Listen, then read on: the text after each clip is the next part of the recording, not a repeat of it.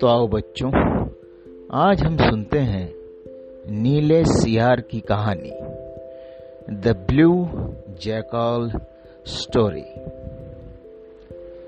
एक बार की बात है, जंगल में बहुत तेज हवा चल रही थी। तेज हवा से बचने के लिए एक सियार पेड़ के नीचे खड़ा था और तभी उस पेड़ की एक भारी शाखा आकर गिर गई। शाखा मतलब ब्रांच ऑफ़ द ट्री। सियार के सिर में बहुत ज़ोर की चोट लगी और वो डर कर अपने घर की ओर भाग गया। उस चोट का असर बहुत दिनों तक रहा और सियार शिकार पर न जा सका। खाना न मिलने से सियार दिन ब दिन कमज़ोर होता जा रहा था। एक दिन उसे बहुत तेज भूख लगी थी और उसे अचानक एक हिरन दिखाई दिया। सियार उसका शिकार करने के लिए बहुत दूर तक हिरन के पीछे दौड़ा, लेकिन वो बहुत जल्दी थक गया और हिरन को नहीं मार पाया।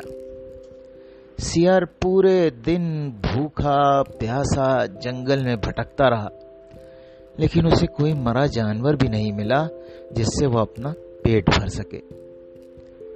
जंगल से निराश होकर सियार ने गाँव की ओर जाने की ठानी।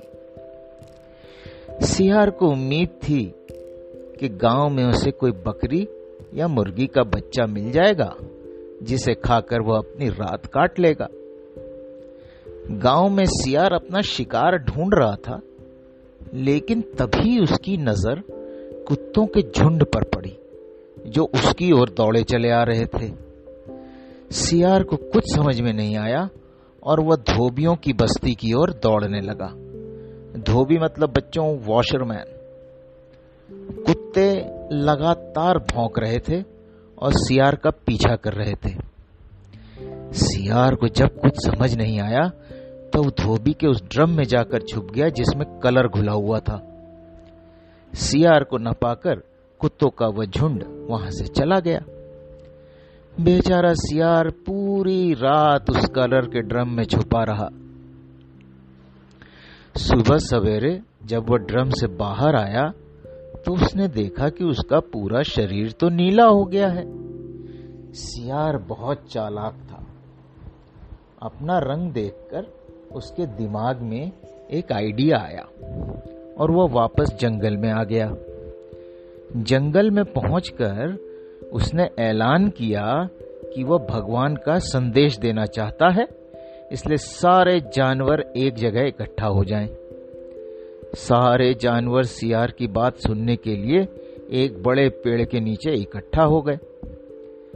सियार ने जानवरों की सभा में कहा, क्या किसी ने कभी नीले रंग का कोई जानवर देखा है?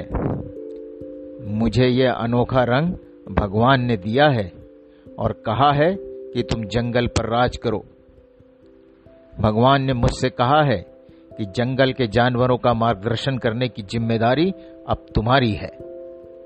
सभी जानवर सियार की बात मान गए।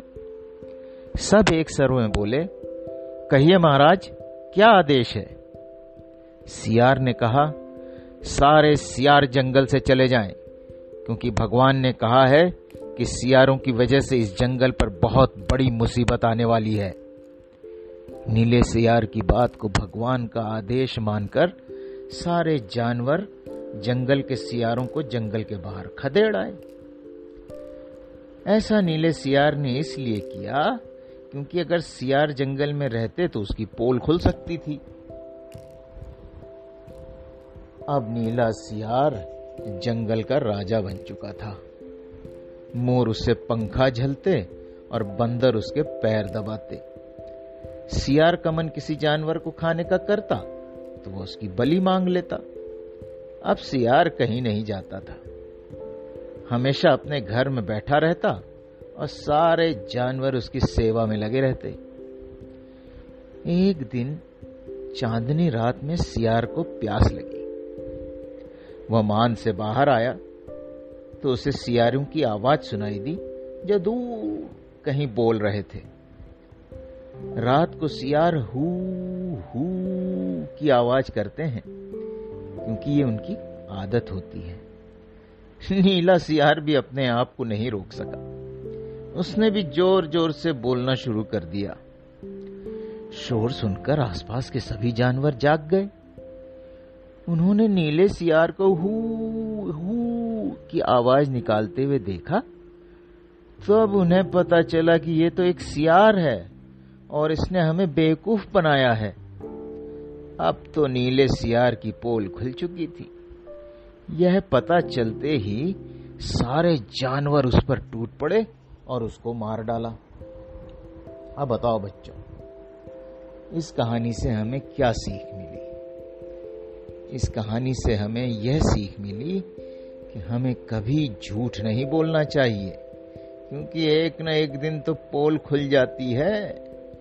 किसी को भी ज़्यादा दिनों तक बेवकूफ़ नहीं बनाया जा सकता।